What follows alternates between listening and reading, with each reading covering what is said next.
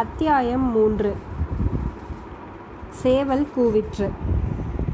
குமாரலிங்கம் சோலைமலையின் அடிவாரத்திற்கு வந்து சேர்ந்தபோது மலை மேலே ஒளிர்ந்து அவனை அவ்விடத்திற்கு கவர்ந்து இழுத்த முருகன் கோயிலின் அமரதீபம் பார்வைக்கு மறைந்துவிட்டது. அதற்கு பதிலாக கீழ்த்திசையில் உதித்து மேலே சிறிது தூரம் பிரயாணம் செய்து வந்திருந்த விடிவெள்ளியானது உதயகன்னியின் நெற்றிச் சுட்டியில் பதிந்த கோஹினூர் வைரத்தைப் போல் டால் வீசிற்று. அது மட்டுமல்லாமல் வானத்தை மறைத்திருந்த மேகத்திட்டுக்கள் விலகியபடியால் ஆகாச வெளியெங்கும் கோடான கோடி வைரச்சுடர்கள் வாரி இறைத்தால் போன்ற காட்சி தோன்றியது. கிழக்கு நன்றாய் வெளுத்து சுக்கிரனுடைய பிரகாசமும் மங்கத் தொடங்கிய சமயத்தில் குமாரலிங்கம் சோலைமலையை அ- அடுத்திருந்த பாலடைந்த கோட்டையை அடைந்தான். களைப்பினால் அவனுடைய கால்கள் கெஞ்சின. தன்னை மீறி வந்த தூக்கத்தினால் கண்களும் தலையும் சுழன்றன. இனிமேல் சிறிது தூரமும் நடக்க முடியாது. இந்த பாலடைந்த கோட்டைக்குள்ளே புகுந்து எங்கேயாவது ஒரு இடிந்த மண்டபத்தை பார்த்து படுத்துக்கொள்ள வேண்டியதுதான். ஜனசஞ்சாரமில்லாத இடம். பத்திரத்திற்கு குறைவு ஒன்றுமில்லை என்று மனதில் எண்ணினான். மதில் சுவர் இடிந்ததனால் ஏற்பட்டிருந்த வழி மூலமாக கோட்டைக்குள்ளே புகுந்து சென்றான். மிக வியப்பான எண்ணம் ஒன்று அப்போது அவன் மனதிலே தோன்றியது. அந்த கோட்டைக்குள்ளே முன் எப்போதோ ஒரு சமயம் ஏறக்குறைய இதே மாதிரி சந்தர்ப்பத்தில் ஒளிந்து கொள்வதற்காக பிரவேசித்தது ஞாபகம் வந்தது. அப்போது எதற்காக அவ்விதம் நிகழ்ந்தது என்பதெல்லாம் ஒன்றும் தெளிவாகவில்லை. மூன்று வருஷத்திற்கு முன்னால் அவன் இந்த மலையில் உள்ள முருகன் கோயில் திருவிழாவிற்கு வந்திருந்த போது அந்த பாலடைந்த கோட்டையை மேலே இருந்து பார்த்தானே தவிர அதற்குள்ளே பிரவேசிக்கவில்லை. பின் எப்போது அங்கே தான் வந்திருக்க கூடும்? இது என்ன பைத்தியக்காரத்தன எண்ணம்? கோட்டைக்குள்ளே மேலும் போக போக அந்த எண்ணம் உறுதிப்பட்டு வந்தது. மேட்டிலும் பள்ளத்திலும் கல்லிலும் காரையிலும் அவன் ஏறி இறங்கி நடந்து சென்றபோது நிச்சயமாக இங்கே முன்னொரு தடவை நாம் வந்திருக்கிறோம். ஆனால் அச்சமயம் இந்த இடங்கள் எல்லாம் இவ்விதமாக இல்லை என்று தோன்றியது. இன்னும் கொஞ்ச தூரம் சென்றதும் காடாக மண்டி கிடந்த மரம் செடிகளுக்கு மத்தியில் ஒரு சிறு மண்டபம் இருப்பது தெரிய வந்தது அதற்கு சற்று தூரத்தில் மேல் மச்சுக்கள் எல்லாம் தகர்ந்து விழுந்து கீழ்த்தளம் மட்டும் அதிகம் சிதையாமல் இருந்த ஒரு கட்டிடம் காணப்பட்டது. மேற்படி மண்டபமும் அப்பால் இருந்த கட்டிடமும் அவனுக்கு நன்றாய் பழக்கப்பட்டவையாக தோன்றின. எப்பொழுது எந்த முறையில் என்பது மட்டும் தெளிவாகவில்லை. தூக்க மயக்கத்தினால் நன்றாக யோசித்து ஞாபகப்படுத்திக் கொள்ள முடியவில்லை. எல்லாவற்றுக்கும் இந்த மண்டபத்தில் சிறிது நேரம் படுத்து உறங்கலாம். உறங்கி எழுந்த பிறகு மனத்தெளிவுடன் யோசிக்கலாம் என்று தீர்மானித்தான்.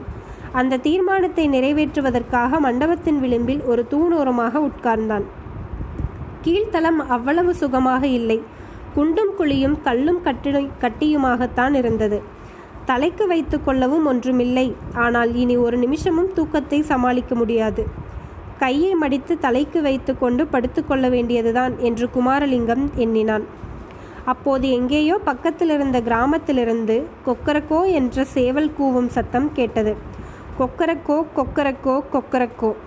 மூன்று தடவைக்கு மேல் சேவல் கோழி கொக்கரக்கோ என்று கூவிய போது குமாரலிங்கத்தின் கண்ணெதிரே இந்திரஜாலமோ மகேந்திர ஜாலமோ என்று சொல்லும்படியாக ஒரு பெரிய அதிசயம் நிகழ்ந்தது.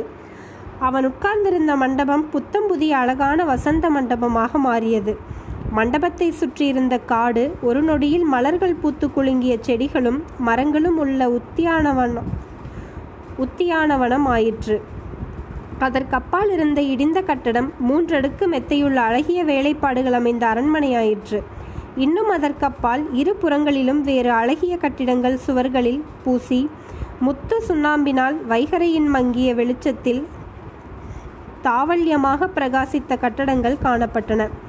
சேதம் சிறிதுமில்லாத கோட்டையை சுவர்கள் கோட்டை வாசல்களின் மேல் வானங்கள் ஆகியவை மங்களாகவும் ஆனால் முழு வடிவத்துடனும் கண்முன்னே தோன்றின.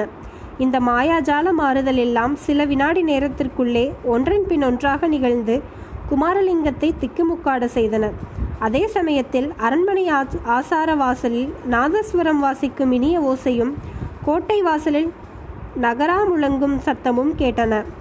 நல்ல அந்தகாரத்தில் பளிச்சென்று மின்னும் மின்னலில் விஸ்தாரமான பூப்பிரதேசத்தின் தோற்றம் கண்ணுக்கு புலனாவது போல் அந்த பழைய கோட்டையின் அதிசயமான வரலாறு முழுவதும் குமாரலிங்கத்திற்கு ஞாபகம் வந்தது. ஏறக்குறைய இதே மாதிரி சந்தர்ப்பத்தில் முன்னொரு தடவை இந்த கோட்டைக்குள்ளே தான் பிரவேசித்தது முற்றிலும் உண்மை. அதில் சந்தேகம் சிறிதுமில்லை. இன்றைக்கு ஏறக்குறைய நூறு வருஷத்திற்கு முன்னால் தென்பாண்டி நாட்டின் மல் மேற்கு மலை தொடருக்கருகில் இரண்டு பெரிய பாளையப்பட்டு வம்சங்கள் பிரசித்தி பெற்று விளங்கின. ஒவ்வொரு வம்சத்தின் ஆளுகையிலும் சுமார் முன்னூறு கிராமங்கள் உண்டு. மறவர் வகுப்பை சேர்ந்தவர்களாகிய பழந்தமிழ் குடிகளாகிய இரண்டு பாளையக்காரர்களும் பூரண சுதந்திரத்துடன் சிற்றரசர்களாக ஆட்சி செலுத்தி வந்தார்கள்.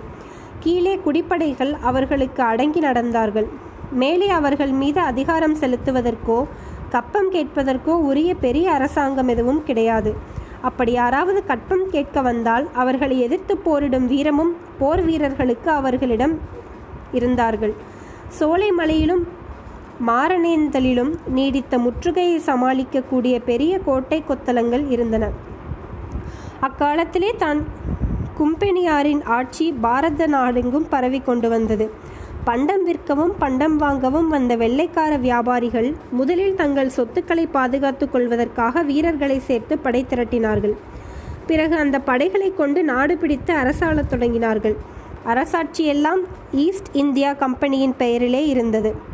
வியாபாரத்திற்காக வந்தவர்கள் அரசாங்கம் நடத்த தொடங்கினால் அதன் லட்சணம் எப்படி இருக்கும் என்று சொல்ல வேண்டியதில்லை. எந்தெந்த முறையில் பொருள் திரட்டலாமோ எவ்வளவு சீக்கிரத்தில் திரட்டலாமோ அதுதான் கும்பெனி அரசாங்கத்தின் முக்கிய நோக்கமாயிருந்தது. நாட்டின் அரசாட்சி கையிலே இருந்தால் வியாபாரம் நன்றாய் நடக்கிறது என்று லாபம் ஒன்றுக்கு நாலு மடங்காய் கிடைக்கிறது என்றும் கண்ட பிறகு மேலும் மேலும் ராஜ்யத்தை விஸ்தரிக்க தொடங்கினார்கள். சண்டையும் உயிர் சேதமும் இல்லாமல் சமாதான பேத உபாயங்களினால் சில பிரதேசங்களை தங்கள் ஆட்சியின் கீழ் கொண்டு வந்தார்கள். உடுத்திக்கொள்ள சூட்டும் பூட்ஸும் வேட்டையாட துப்பாக்கியும் அழகு பார்க்க நிலைக்கண்ணாடியும் சவரக்கத்தியும் கொடுத்து சில மகாராஜாக்களை தங்கள் வசத்தில் கொண்டு வந்தார்கள். அந்தந்த பாளையக்காரர்களுக்கு விரோதி யார் என்று தெரிந்து கொண்டு விரோதிகளை பூண்டோடு அழித்து விடுவதாக வாக்குறுதி கொடுத்து சிலரை தங்கள் மேலதிகாரத்தை ஒப்புக்கொள்ள செய்தார்கள். இந்தியர்களின் பரம்பரை குலதர்மமான விருந்தோம்பல் குணத்தை உபயோகப்படுத்தி கொண்டு சில சிற்றரசர்களையும் ஜமீன்தார்களையும் பிரிட்டிஷ் கும்பெனி ஆட்சியின் அத் அத்தியந்த சிநேகிதர்களாக கொண்டார்கள். இந்த வருஷம் சிநேகிதர்களாயிருந்தவர்களை அடுத்த வருஷம் அடிமைகளாக்கி கொண்டார்கள்.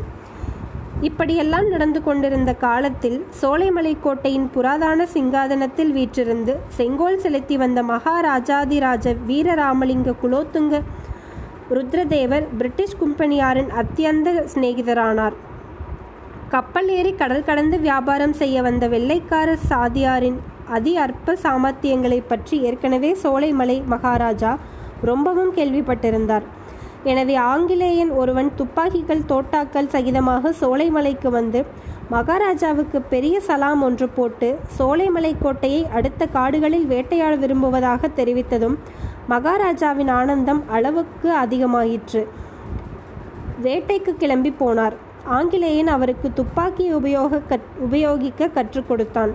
இம்மாதிரி ஆரம்ப சிநேகம் சீக்கிரத்தில் நெருங்கிய அத்தியந்த நட்பாக முதிர்ந்தது.